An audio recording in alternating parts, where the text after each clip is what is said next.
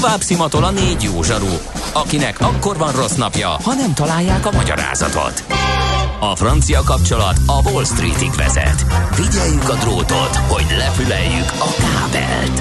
Folytatódik a millás reggeli, a 90.9 Jazzy Rádió gazdasági mapetsója. A pénznek nincs szaga. Mi mégis szimatot fogtunk. A műsor támogatója a T-Systems Magyarország ZRT, a nagyvállalatok digitális szolgáltatója. Jó reggelt kívánunk, kedves hallgatóink! Folytatódik a Millás reggeli műsor folyama itt a 90.9 Jazzy Rádion, 9 óra 10 perc van, és 2021. november 16-a SMS, WhatsApp és Viber számunk pedig 0630 20 10 909. A két műsorvezető egyike pedig Kántor Endre, a másik pedig Mihálovics András. Nézzük, mit írnak a hallgatók. Az M1-es már ködmentes tudtuk meg Gábortól. Én megnézem, hogy közben a budapesti közlekedési információk közül van-e valami említésre méltó. Itt nincs, viszont azt tudjuk, hogy nincs meleg, de legalább nem esik. Mostanságban nem mondhatom, hogy tiszta a szitty, mert mindenhol dobozok rendesek.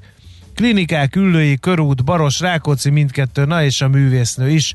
Becsúsztam a barok Baros Kálvária sarokra is, vala egy fél doboz félrelakva lehetett itt ez még az. Csókoltatom a hölgyet, aki peroson szaladt az ember fia elé, írja. Yes, Tól érhetetlen stílusában lőpapa. Igen, neki egy kis könyvet kéne, komolyan, könyvet ezek kéne a kiadni. Hat és fél perces mondatok, ez milyen De miért nem jelentkezik a száz szóban Budapestre? Hát ez simán valamelyik ilyen reggeli közlekedési Igen. infolyát abba megírhatta volna. Na, milyen jó ötlet. Ha nyer valamit, akkor le kell adni a jogdíjat a kántornak. Nem, nem, a Mihálovicsnak kell. Nem én találtam ki. Na, szóval, hogy jön az a rovatunk, ami ilyenkor kedden szokott lenni. Nem ma, és nem mi találtuk fel a spanyol viaszt. Mesél a múlt. A millás reggeli történelmi visszatekintő rovata akkor, abból az időből, amikor pödört bajusz nélkül senki nem lehetett tőzsdeüzér. Érdekességek, évfordulók, események annó. Mesél a múlt. Így trédeltek dédapáink. Támogatója a Bártfai vendéglő Magnific BT. Katona Csaba a Bártfaiban élőben.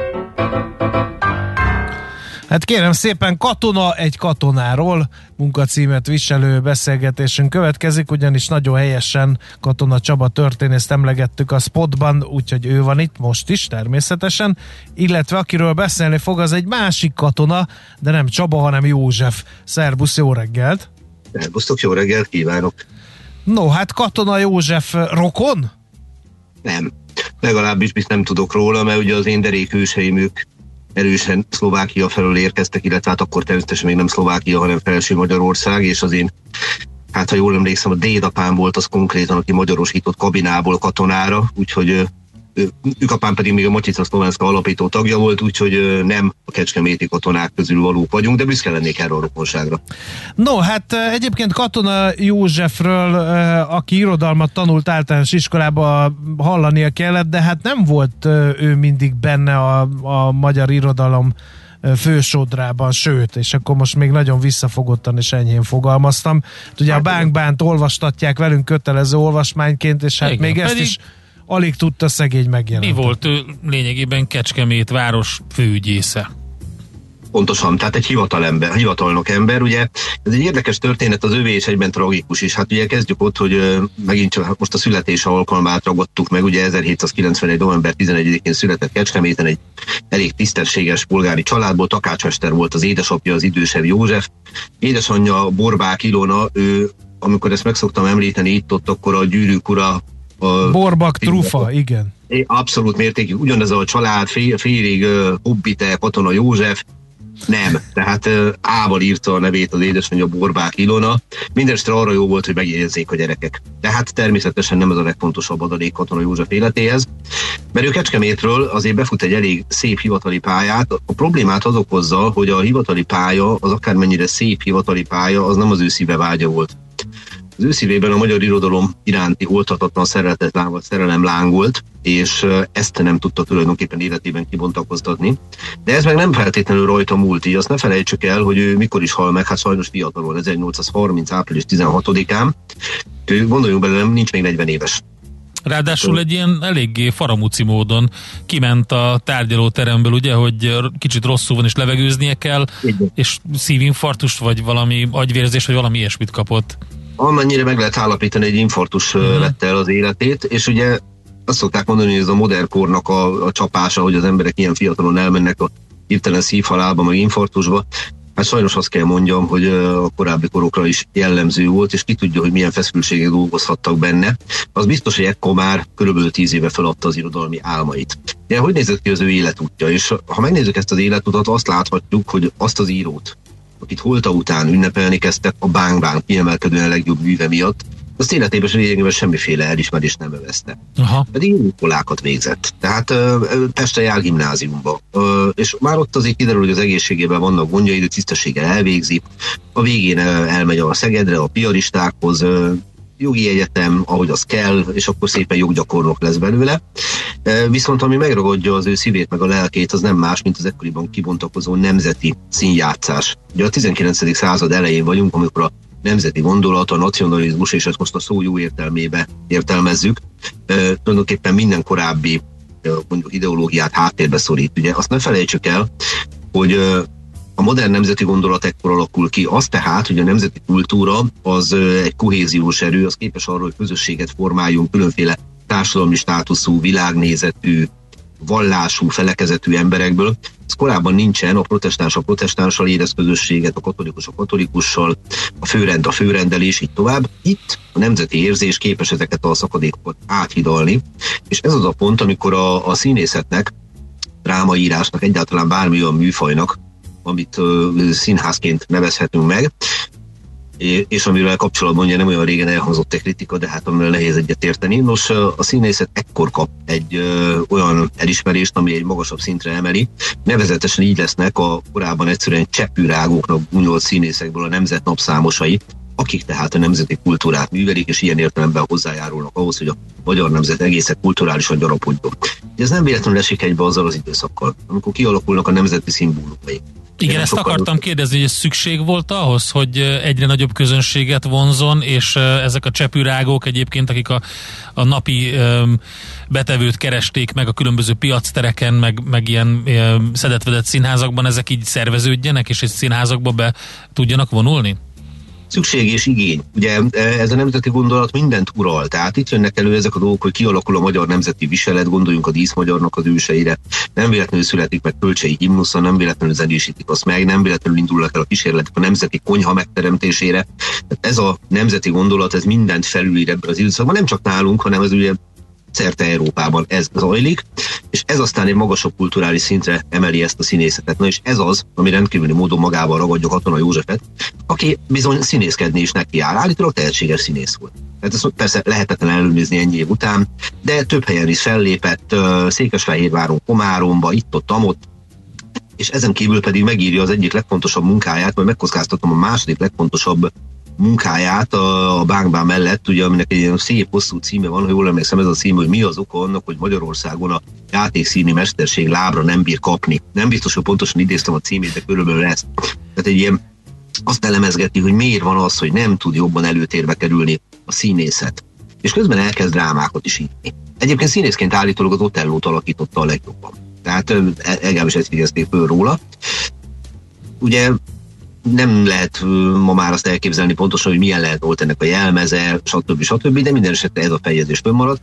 Egyébként, mivel latinul meg németül jól beszélt, ami nem olyan meglepő ebben a korban egy jó képzett értelmiség, mint moderációtól, de a francia, meg az olasz mellett még az angolral is boldog volt. Tehát egy művelt úriember volt, aki azonban még a magánéletben is szerencsétlennek bizonyult túl azon, hogy nem tudja megvetni a lábát a színpadon, nevezetesen szerelmes lesz teljesen reménytelenül a korszak egyik ünnepelt színésznőjébe, Dériné szép Pataki Rózába. Hát igen. Na, na most mondjuk úgy, hogy a, ebben az időszakban hát talán némi túlzással azt mondhatnám, hogy a törpe minoritáshoz tartozott az a fiatal férfi ember, aki nem volt szerelmes Dérinébe. Tehát mondjuk úgy, hogy nála ez különösen erős kudarcérzettel társult, esélye nem volt természetesen. És megpróbál belemenekülni valójában ebbe a, ebbe a szindara bírói szerepbe, és 1814-ben felcsillani látszik előtte a remény, az Erdélyi Múzeum című lap kiír egy dráma pályázatot, aminek a lényege, hogy a Kolozsvári Nemzeti Színház évad megnyitására kellene egy magyar történeti dráma. És itt minden együtt van. Hiszen ha ő ezt a pályázatot behúzza, akkor gondoljunk bele, hogy egy premiéren mutatják be, benne van a nemzeti gondolat, benne van minden, és ide írja meg a bánkbát. Ide írja meg a bánkbán, pontosabban az első verzióját, amit egyébként ő maga is aztán később bírálattal illetett, mondvá, hogy nem volt egészen jól sikerült munka. Azt se lehet biztosan tudni, hogy végül is megérkezette Kolozsvárra a kézirat, vagy pedig nem. Elküldeni elküldte. Hogy megjött ezt nem tudjuk. Ami biztos, hogy amikor kihirdették az eredményt, akkor volt olyan darab, amit kifejezetten erős kritikával illettek, volt olyan, amit megdicsértek, de az övét meg se említették. Hm. Most ennek mi az oka? Hogy tényleg nem érkezett meg. Vagy annyira gyenge volt az az első verzió. Ezt lényegében lehetetlen átgondolni, de az biztosnak mondható, hogy nagyon-nagyon kedvét szedte ez a dolog. Tehát az, hogy nem jött össze ez a pályázat, fogta magát, egy darabig ügyvédként működik, és 1820-ban halál előtt 10 évvel, nem egészen 30 éves, sor kerül egy tisztújításra Kecskeméten, és fogja magát, és hazamegy és innentől kezdve gyakorlatilag az ő irodalmi pályafutása, azt kell, hogy mondjam, még az életében véget ér. Nagyon jellemző, hogy a halála után került sor a Bánkbár üsbemutatójára 1833-ba. Na még akkor is voltak vele persze problémák, mert felismerték ugyan a, a műnek az értékeit, és én nyilván nem véletlenül, de Hát például a cenzúra ilyen problémákat fogalmazott meg a darab bemutatója előtt, hogy Bánkbán erkölcsileg a király felett áll, és ez rossz üzenet. Most gondoljunk bele, milyen, milyen dolog ez már, meg hogy egy uralkodót esetleg valaki a középkori uralkodót odatársítja a mostani uralkodó mellé. Fölmerült ilyen gondolat egyebek mellett, hogy ebben mégiscsak királynit gyilkolnak, tehát hogy esetleg valakinek ez mintát ad. És mennyire érdekes ez a gondolat, ugye hányszor lehet hallani az erőszakosabb tartalmú hollywoodi filmek kapcsán, hogy esetleg ugye boblott elmélyű embereket ez biztat bizonyos cselekedetek elkövetésére, és ez már ekkor is fölmerül. Na de a cenzúra, hát kívánjuk a sajtó szabadságát, a cenzúra eltörlését, ugye a március sífja Na, követelésé, hát akkor arra következtetek, hogy volt cenzúra. Nem vette észre a cenzúra ezeket a... De észrevette, és ezért igyekezett is egy darabig akadályozni, de végül is aztán úgy ítélték meg, hogy ez már annyira történeti darab, hogy menjen át, és így kerül sor Kassán az ősbemutatóra 1833-ban zajos sikerrel, és hát legyünk őszintén forradalmi gondolatokat, én nem hiszem, hogy bárkiből kiváltott a bánkbán. Tehát nyilván a magakora problémáit is belelátta, a nemzet fogalmát a 19. század szerint értelmezte, az Árpád korba helyezve, de azért a bánkmán nem az a darab, ami, ami után az ember úgy jön ki a színpadról, hogy kaszára, kapára és induljunk el, de természetesen, ha már szóba hoztad, hogy a, kívánjuk a cenzúra eltörlését, ugye 1848. március 15-ének az egyik legendás története, a forradalmár tömeg megérkezik a Nemzeti Színházba, ahol pont a bánkbánt játszák, és ha nem is Dédiné Szép Pataki Róza, de Laborfalvi Róza játsza Gertrudiszt, és ott ismeri meg Jókai Mór későbbi férjét, akinek uh-huh. ugye a kokárdát a mellére tűzi. Félbeszakad az előadás, mert ugye a tömeg ünnepelni kezd, aztán 20 valahanyadikán játszák le újra. Ugye kárpótlás gyanánt, hogy nem értek a végére. Na de ezt meg már szegény Katona József valóban nem éri meg, akinek az élete utolsó tíz éve, hát ezzel a hivatalnokoskodással telt el, viszont én egy picit erre is szeretnék kitérni, is roppant érdekes dolgok vannak itt.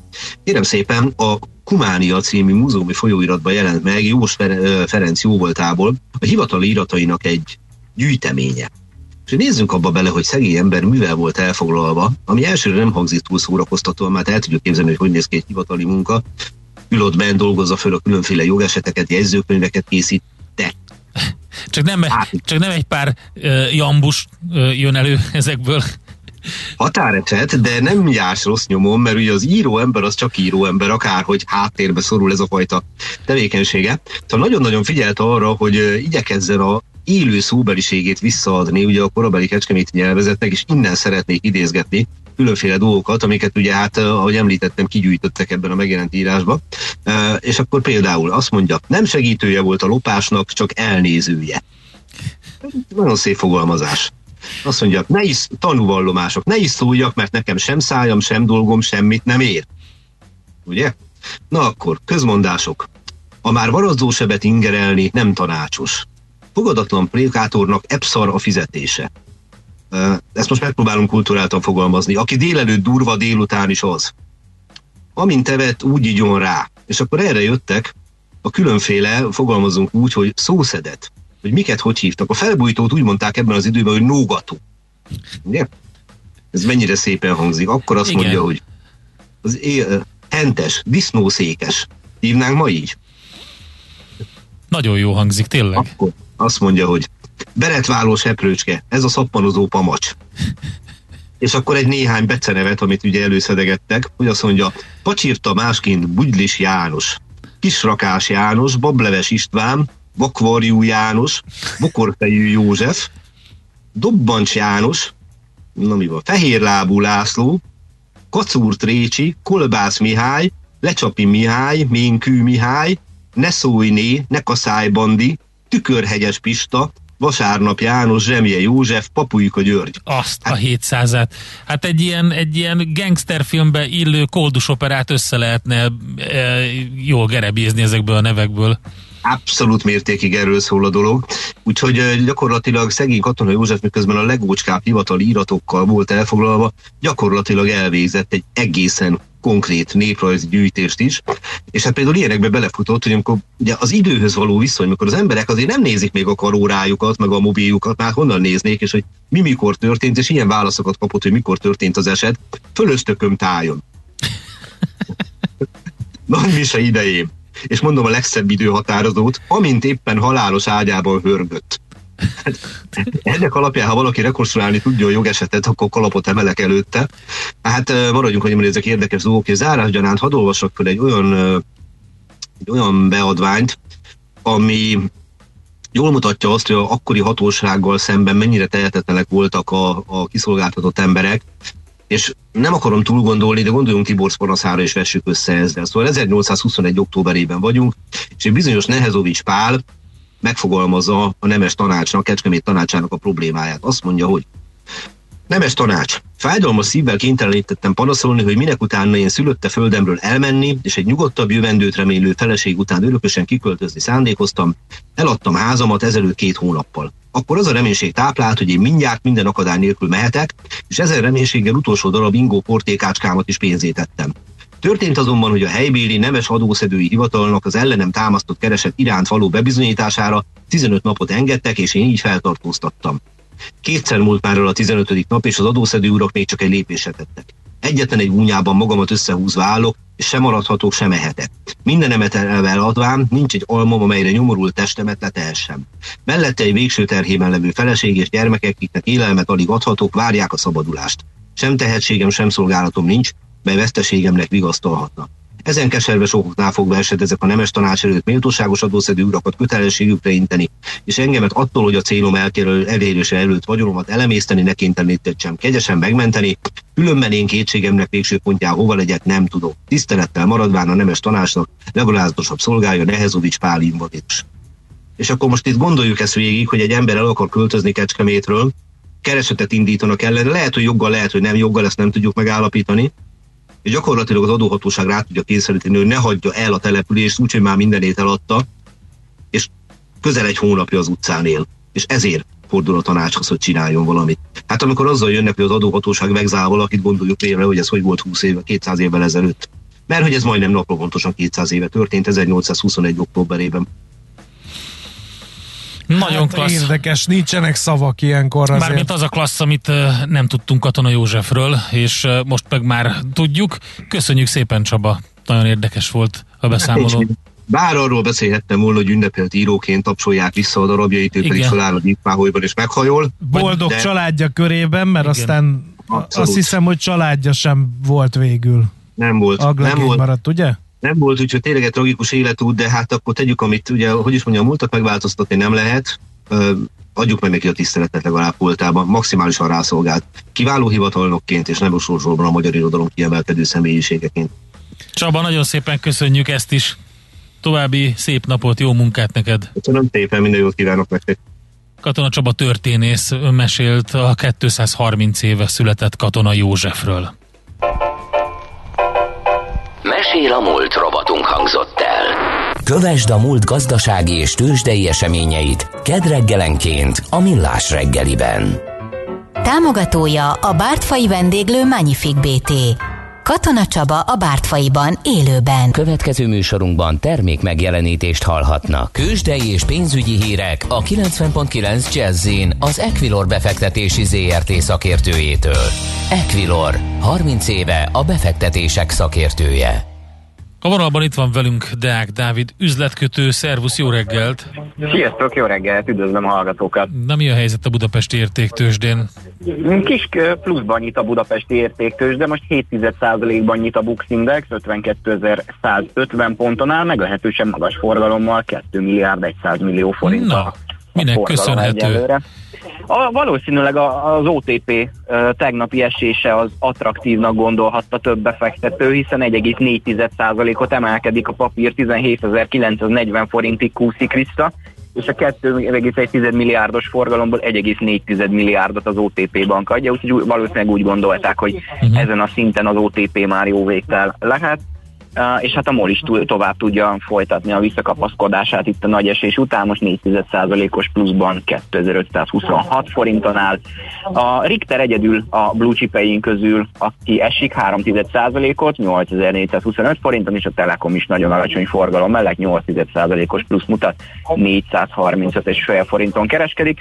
Ami érdekesség, hogy a kis papírok közül a Forágyi ma is folytatja jó teljesítményét, 6% körüli pluszban van, 900 25 forint, nyilván nem egészen kis papír, de talán kisebb, úgy mondanám, hogy kisebb papírok között, akkor nem a, nem a blue chipeink közül a forágyi mutatja ma a legnagyobb mozgást. Azt lehet tudni, hogy mi történik a forágyi piacán? Mi vezérli itt a megvaduló befektetőket? Hát olyan nagyon nem. Egyébként olyan nagyon komoly hír vagy bejelentést én nem láttam volna a forágyi részéről, hogy érkezhetett volna az elmúlt napokban volt egy nagyobb esés is, aztán itt a, a, ezen a héten igazából egy, egy dinamikusabb visszakapaszkodás. Lehet, uh-huh. hogy később jön még valami hír, ami egy kicsit segíti ezt a képet kitisztítani. Jó, devizapiacon? A devizapiacon meglehetősen nagy a turbulencia itthon, itt mindenki a délutáni MNB kamat döntő ülésére figyel reggeli órákban egy némi erősödéssel kezdett a, a, a forint, aztán most egy kicsit megtorpanni látszik. Egy euróért jelenleg 365 forint 75 fillért, míg egy dollárért 321 forint 60 fillért kell fizetni a bankközi devizapiacon. Nagyobb keresztekbe továbbra is az euró gyengélkedését látjuk, az euró-dollár kereszt most 1.13.73, míg az eurofont 0.84.50. Uh-huh. Jó, nagyon szépen köszönjük. Jó kereskedés nektek. Szép napot. Hello. Sziasztok. Deák Dávid üzletkötővel beszéltük meg a budapesti értéktős, de nyitása után egy ilyen 30, bő 30 perccel kialakult helyzetet. Úgy látszik, hogy elég erős a forgalom, a devizapiacon pedig nagy a nyomás a forinton. Tőzsdei és pénzügyi híreket hallottak a 90.9 jazz az Equilor befektetési ZRT szakértőjétől. Equilor, 30 éve a befektetések szakértője. A szerencse fia vagy? Esetleg a szerencse lánya? Hogy kiderüljön, másra nincs szükséged, mint a helyes válaszra. Játék következik. A helyes megfejtést beküldők között minden nap kisorsolunk egy túrázáshoz használható pulóvert és egy hátizsákot. Az Austria.info hivatalos turisztikai portált, portált működtető osztrák idegenforgalmi hivatal jóvoltából. Mai kérdésünk pedig a következő, hol található és milyen hosszú Ausztria leghosszabb sípájája? A. A Cillertál 10 kilométer, B. Zölden 15 km, vagy C. A Schladming Dachstein 21 km. Ez itt a kérdés. A helyes megfejtéseket ma délután 16 óráig várjuk a játékkukac jazzy.hu e-mail címre. Kedvezzem ma neked a szerencse! They say you must stay With two feet on the ground And try to escape your karma quietly safe and sound. Buy a weekly lottery and wish for a higher life. But a dream you let go is a knife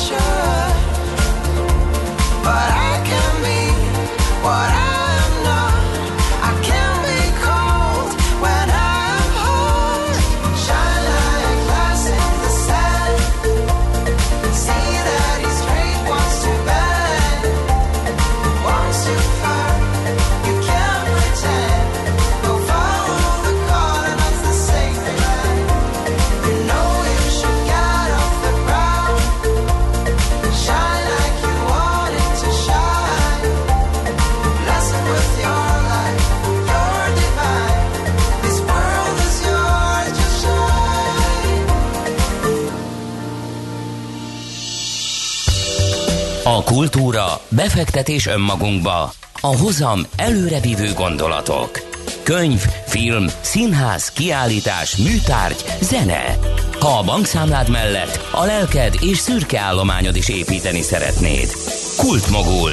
A millás reggeli műfajokon és zsánereken átívelő kulturális hozamgeneráló rovata következik. A rovat támogatója a Budapesti Metropolitán Egyetem, az Alkotó Egyetem új művészeti képzések indulnak a METUN, hogy melyek ezek Csizmadi Péterrel a Budapest Metropolitan Egyetem Művészeti és Kreatívipari Karának dékányával fogjuk megbeszélni. Jó reggelt kívánunk! Jó reggelt kívánok! No, hát akkor vegyük sorra, egyből csapjunk is bele a közepébe. Milyen új művészeti képzésekre számíthatnak a reménybeli hallgatók? Oké, okay, vágjunk, a, vágjunk a közepébe. Az egyik ilyen a textil tervező alapképzésünk, tehát ez egy BA képzés, ami tulajdonképpen tíz éve működik már a karon, vagy működött már a karon, tehát egy, egy elég komoly múltal rendelkezik, és most sikerült akreditálnunk ezen a néven. Uh-huh. Ez azt jelenti, ez azt jelenti, hogy divattervező és textiltervező kollégákat tudunk képezni a jövőben, és végre egy olyan, végre olyan oktatási keretek között, hogy, hogy igazi művészeti diplomát fognak tudni kapni. Ugye az elmúlt tíz évben mi ezt egy művészet közvetítő területen tudtuk nyújtani ezt a diplomát a jelentkezőknek, a hallgatóknak, de a textil BA-val gyakorlatilag nyitottá vált az uh-huh. út, hogy, hogy egy igazi művészeti területen tudjunk diplomát nyújtani. Ez egy ilyen piaci szükségszerűség volt? Tehát ostromolták az egyetemet a reménybeli hallgatók, hogy nem akar-e textiltervező képzést indítani, vagy, vagy itt a piaci mozgásokat tekintve, ugye Magyarországnak van divatipari stratégiája, elég Igen. jelentős mhm. támogatással, ehhez próbálja az intézmény a, a szakmai utánpótlást biztosítani? Ez is benne van, ez is benne van, de a, a talán még ennél is fontosabb indok az az, hogy a Metropolitan Egyetem mindig szondázza, szondázza az ő ö, ö, ügyfeleit, tulajdonképpen a hallgatókat, a jelentkezőket, és azt vettük észre, hogy a, hogy a korábbi ö, kézműves tárgykultúra szak néven indított képzésünk, az nem volt elég informatív így nevében. Tehát gyakorlatilag ez megnehezítette a, a hallgatóknak a jelentkezést, mert első hallásra sem feltétlenül az derült ki belőle, hogy ott, ott bizony tíz éve textil uh-huh. és divattervezőket képeztünk. És, és most tulajdonképpen lehetőségünk nyílt arra, hogy a, a Magyar Akkreditációs Bizottság közösen, vagy hát az ő áldásukkal elindítsuk ezt a, ezt a TechCBA-t, és így, így a neve, már a, a szaknak a neve is nagyon informatív, és ettől azt várjuk, hogy sokkal könnyebben találnak ide azok a hallgatók, akik, akik a divat és a textil területén szeretnék kiteljesíteni az ő alkotói személyiségüket. Úgyhogy amellett, amit ön mond persze, az is igaz, de, de ez, is egy, ez is egy elég komoly ér volt amellett, hogy megpróbálkozzunk az akkreditációval, és végül sikerrel jártunk. Uh-huh. A másik az az építőművész, ez micsoda? Az építőművész képzés ö, gyakorlatilag egy ö, építész alapképzés ö, lesz, ami ami jelenleg nincs az egyetemen, mert uh, mi belső építész képzésben voltunk érdekeltek eddig, viszont összeállt egy olyan uh, oktatói és uh, alkotói csapat az egyetemen, hogy, uh, hogy úgy gondoltuk, hogy megpróbáljuk uh, ennek a szaknak is a, az akreditálását. Ez, uh, ez az akkreditációs folyamat még, uh, még zajlik, tehát még nem tudok százszerzelékos sikerről beszélni, de valószínűleg ez decemberre ki fog derülni, és abban reménykedünk, hogy egy nagyon jó anyagot adtunk le, és ez, ez meggyőzi a, az akkreditációs bizottságot is arról, hogy, hogy engedélyezze ezt a szakunkat, és akkor a februári felvételi folyamatban már erre is tudnak jelentkezni a hallgatók. Tehát ez egy, ez egy hogy így mondjam, rendes építészképzés, tehát építész diplomának a mondjuk, hogy a belépő szintje, és emellett persze megtartjuk a belső építészképzésünket is, mind uh, alap, mind uh, master szinten. Van itt még egy másik, Bizony, ami biztosan indul. Hát ugye? úgy gondolom, hogy ez egy ilyen piaci hiányt elégít Megint ki. csak, ugye Magyarországon egy csomó film készül, filmes nagyhatalommá kezdünk avanzsálni, megint csak a piaci életre hívott egy képzési formát? Igen, a mozgókép BR-ról van szó, a, ami, amiben nekünk volt már egy operatőr szakirányunk, és most, most sikerült akreditálni a rendező szakirányt, és valóban ez gyakorlatilag piaci igényt elégít ki szintén, ugye nincs operatőr rendező nélkül, vagy rendező operatőr nélkül, tehát ez, ez gondolom elég könnyen belátható és ez nekünk hiányzott a portfóliónkból. De így, hogy most már a mozgókép alapképzési szakon az operatőr mellé el tudjuk indítani a rendezőt, ez azt jelenti, hogy hogy akár az operatőr, illetve rendező osztályoknak közös feladatokat is tudunk kiadni, hiszen az életben is az fog történni, hogy ugye egy rendező és egy operatőr, meg hát egy csomó más kolléga együttműködésében létrejön mondjuk egy film, egy kisfilm, vagy akár egy nagy játékfilm, ezt le fogjuk tudni modellezni mostantól, mert mert a mozgókép, alapkép, a mozgókép alapképzési szakunkon mostantól rendező szakirányra is fognak tudni jelentkezni a Aha. az érdeklődő hallgatók. Na, hát ha lesz akkor mozgóképesünk, építőművészünk, textiltervező, oké, okay, de hogyan fognak ők állást találni? Ez, ez mindig egy nagyon jó kérdés. Mi ebben, ebben a, ebben a kérdésben úgy, úgy foglalunk állást, hogy próbálunk egy olyan platformot létrehozni az egyetem keretein belül, amit mi úgy hívunk, hogy MyBrand alapú oktatás, uh-huh. aminek az a pontosan az a lényege, hogy, hogy élő projekteket hozunk be az egyetemre, tehát magyarul a hallgatókat már az egyetemi éveik alatt megismertetjük a piaci szereplőkkel. Arra kell gondolni, hogy mondjuk együttműködésünk van a, az Origo Film Stúdióval, vagy a Ludwig Múzeummal, vagy most együttműködésre törekszünk az Európa Kultúrás Fővárosa projekttel, hogy így mondjam, ami ugye azt fogja eredményezni, vagy azt eredményezi, mert ezek létező együttműködések is, hogy behozzák azokat a piaci igényeket, amik, amik náluk felmerülnek, és ezt az egyetem keretein belül a hallgatók egy bizonyos szintig ki tudják dolgozni. Ezzel egyrészt már tapasztalatot szereznek, reményeink szerint ugye az egyetem falain belül, és hát kapcsolatokat építenek uh-huh. azokkal a cégekkel, akik, akikhez akár utána, akár ilyen internshipre, tehát gyakornoki állásra, akár felállásba utána el tudnak helyezni. Ugye fontos hangsúlyozni, hogy a Metropolitan Egyetem ez egy alkalmazott művészetek egyeteme, tehát abszolút fókuszban van a piac igényének a kielégítése, olyan, olyan tudásokat akarunk átadni, ami Világos, és mit vár el a piac a művészeti pályára készülő hallgatóktól? Mit Tehát kell, hogy tudni? Megmondom neked azt, hogy tökéletes szaktudásra legyen, azonnal be tudjon illeszkedni, és keveset kérjen. Gyakorlat és, és keveset kérjen. Minimális fizetésigény, igen. igen. Legalább egy Oscar díj előny, de nem feltétel. Igen. A filmeseknél igen, igen. például. Igen, hát nem, azért nem vagyunk messze a valóságtól. Elég sok mindent vár el a piac a hallgatóinktól, de hogyha a realitások talaján maradunk, akkor mondjuk egy alapképzésen résztvevő hallgatótól tulajdonképpen azt lehet elvárni, hogy ő egy vezető, akár rendező, akár operatőr, akár építész, akár divattervező, sorolhatnám animációs grafikus mellett, egy ilyen vezetett munkavégzést tudjon ö, produkálni, vagy elvégezni, és ami mondjuk a masterképzésen ehhez képest egy novum, az az, hogy, hogy ott kell gyakorlatilag önálló alkotóvá válni a, a hallgatóknak, tehát valahogy így lehet meghúzni a határt egy alapképzéses diploma, tehát egy bachelor, egy BA diploma, illetve egy master MA diploma tudása vagy tudásszintje között, és hát egyértelmű, hogy manapság már azért nem feltétlenül a tudás megszerzésének a kizárólagosságán van a hangsúly, sokkal inkább ugye kompetenciaépítés,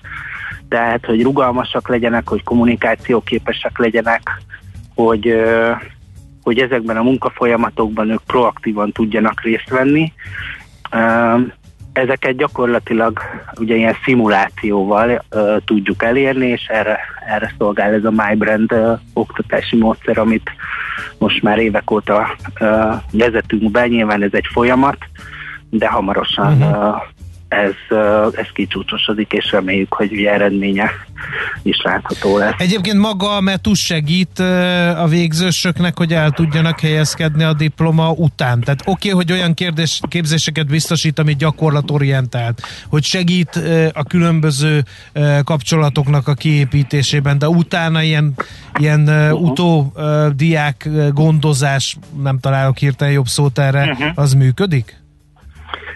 Az alumni, az alumni programunkat most építjük fel, ugye ez a, az angol száz rendszerben ismert, mondjuk így magyarul öregdiák klub, ami ugye a kapcsolattartást, illetve a, az azonos szakon tanuló hallgatóknak a későbbi kapcsolattartását teszi lehetővé. Ez is persze egy segítség, de ami ami az éppen végzős hallgatóinknak szerintünk nagy segítség, az az a kezdeményezésünk, hogy létrehoztunk egy úgynevezett MetuJob projektet, ami, ami hát nem tudom, meg egy hónapon belül élesítése fog kerülni. Ez gyakorlatilag egy online felület, ahol minden hallgató fel tudja építeni a saját portfólióját, és a, és a külső partnerek, vagy az érdeklődő partnerek ebben, a, ebben az adatbázisban skillek szerint tudnak keresni. Tehát, hogyha mondjuk egy nem tudom, mondjuk egy filmforgatáshoz keresnek um, trénit, nevezzük így, vagy gyakornokot, és tudják, hogy milyen képességekre van szükség egy ilyen gyakornoknak, akkor a MetuJob oldalon ez a, ez a produkciós iroda tud keresgélni a hallgatók között. Vannak ilyenek a piacon, ugye nagyon professzionális gyakorlatilag ilyen közvetítő platformok, uh-huh. de ezt mi most megcsináltuk a metus hallgatóknak kimondottan a metus felületekhez csatlakozóan. Ők a fél év végén folyamatosan, minden fél év végén fel tudják tölteni az adott fél évnek a, a bemutatásra szánt produktumait, tehát magyarul egy, egy érdeklődő partner, az ugye nem csak egy fényképet, meg néhány szöveges információt fog látni a hallgatóról, hanem akár meg tudja nézni a hat fél év alatt milyen projekteket készített. Ez lehet egyébként film, tehát mozgókép típusú projekt, ugye animáció, de lehet grafika, lehet építészeti terv, divatterv, de gyakorlatilag minden formátumot fogadni tud mm. majd ez a felület. És hát arra fogjuk ösztönözni a hallgatókat, hogy a, a MyBrand keretében ők fél évről fél évre gondozzák is ezt a portfóliót, hogy amikor lediplomáznak, akkor legyen egy kész portfólió a kezükben, még ha digitális formában is. Oké, okay. mikortól lehet jelentkezni az új művészeti képzésekre? Ez még egy fontos info lehet itt a végére a beszélgetésnek. Igen, hát ez egy államilag meghatározott határidő, ugye jövő év február 15-ig kell leadni uh-huh. a jelentkezéseket, addig ugye folyamatosan uh, gyakorlatilag online módon le tudják adni a, a jelentkezők a, az uh-huh. egyes jelentkezési lapjaikat, úgyhogy a véghatáridő a február 15 Ja, tehát ez rendesen beleillik a továbbtanulási Hogyne. menetrendbe abszolút, ez a abszolút, három új képzés. Uh-huh. Abszolút, abszolút. Ezek az állami előírásoknak megfelelő, jogszabályoknak megfelelő tartalmú képzések, és az ennek megfelelő végbizonyítványt tudjuk kiállítani. Úgyhogy ez minden tekintetben egyenrangú bármelyik másik intézmény által kibocsájtottok kövelekkel. Nagyon szépen köszönjük az információs csomagot, és akkor sok sikert az induló képzésekhez. Köszönjük szépen! Köszönjük szépen. Viszont hallásra. Viszont hallásra. Csizmadi Péterrel a Budapesti Metropolitan Egyetem művészeti és kreatív ipari karának dékányával beszélgettünk az induló új művészeti képzéseikről. Kultmogul. A millás reggeli műfajokon és zsánereken átívelő kulturális hozamgeneráló rovata hangzott el. Fektes be magadba, kulturálódj! A rovat támogatója a Budapesti Metropolitan Egyetem, az Alkotó Egyetem. Mivel a mai játéksorozatban egy rébuszt rejtettünk el, ezért eh, sajnálatos módon újra kell fogalmaznunk a kérdéseket, mert eh, teljesen rossz adatokat olvastunk be, ráadásul, eh, hát hogy is mondjam, egy ha, hamut szórok a fejemre, hogy, hogy ez így sikerült. Minden esetre akkor most újra felolvasom a játékkérdéseket, és most próbáljanak meg a kedves hallgatók normálisan válaszolni rá, mert az előbb sokkal nehezebb volt, amikor téves adatok szerepeltek a sípályák mellett. A szerencse fia vagy? Esetleg a szerencse lánya? Hogy kiderüljön, másra nincs szükséged, mint a helyes válaszra. Játék következik. Tehát hol található és milyen hosszú Ausztria leghosszabb sípályája? Ez a két dolog, ami kell nekünk. A. A Zillertal, B. A Zölden, vagy C. A Schladming Dachstein. Tehát melyik az, amelyik a leghosszabb, és milyen hosszú? A. Zillertal, B. Zölden, vagy C.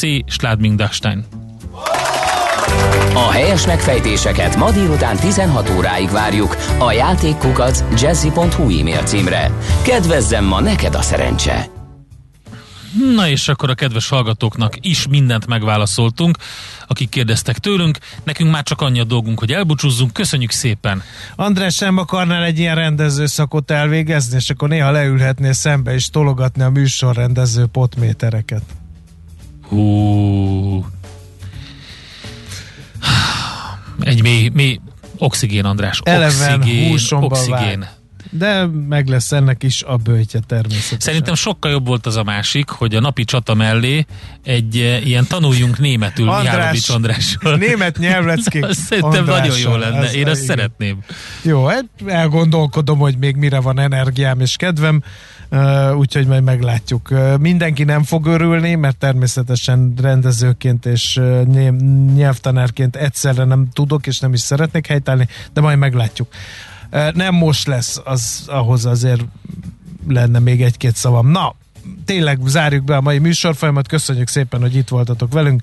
Mindenkinek eredményes Így van. szép Holnap napot. jön hozzánk ide a stúdióba két kis tiroli körtefügy, Ács és Gede kollega, ők fognak itt műsort celebrálni úgyhogy velük lehet a Millás reggelit teljes mértékben kiélvezni, 6 óra 30 perckor kezdődne a műsor, 6 óra 38 perckor fog kezdődni, de nem baj, majd bepótolnak mindent a srácok, akik hát nyilvánvalóan rögtön elkezdik a névnapokkal, különböző eseményekkel, mint például vasúti kiállítás, különböző buszokkal kapcsolatos történelmi érdekességek, és majd ezután térnek rá csak a műsor alapjaira, hát hogy is mondjam, a törzsére, úgyhogy velük lehet élvezni ezt a kiváló produkciót itt holnap reggel. Mi pedig majd valamikor sokkal, mikor? Te, te jössz csütörtökön. Én csütörtökön is, meg pénteken Na, is. Hát akkor az András itt képviseli majd a a mi érdekeinket is. Ugye András, te képviseled az én érdekeimet? Én mindenki Jó, képviselem. Rendben. Egy ember. Köszönjük szépen a figyelmet! Szép napot, sziasztok! Már a véget ért ugyan a műszak, a szolgálat azonban mindig tart, mert minden lében négy kanál. Holnap reggel újra megtöltjük a kávés bögréket, beleharapunk a fánkba és kinyitjuk az aktákat. Addig is, keressetek minket az arcaktákban, a közösségi oldalunkon. A mai adás podcastjét pedig holnapunkon. Millás reggeli, a 90.9 Jazzy Rádió gazdasági mapetsója. Ha csak egy műsorra van időd idén, tégy róla, hogy ez legyen az. Csak egy dolog lenne még. A műsor támogatója a T-Systems Magyarország ZRT, a nagyvállalatok digitális szolgáltatója. Műsorunkban termék megjelenítést hallhattak.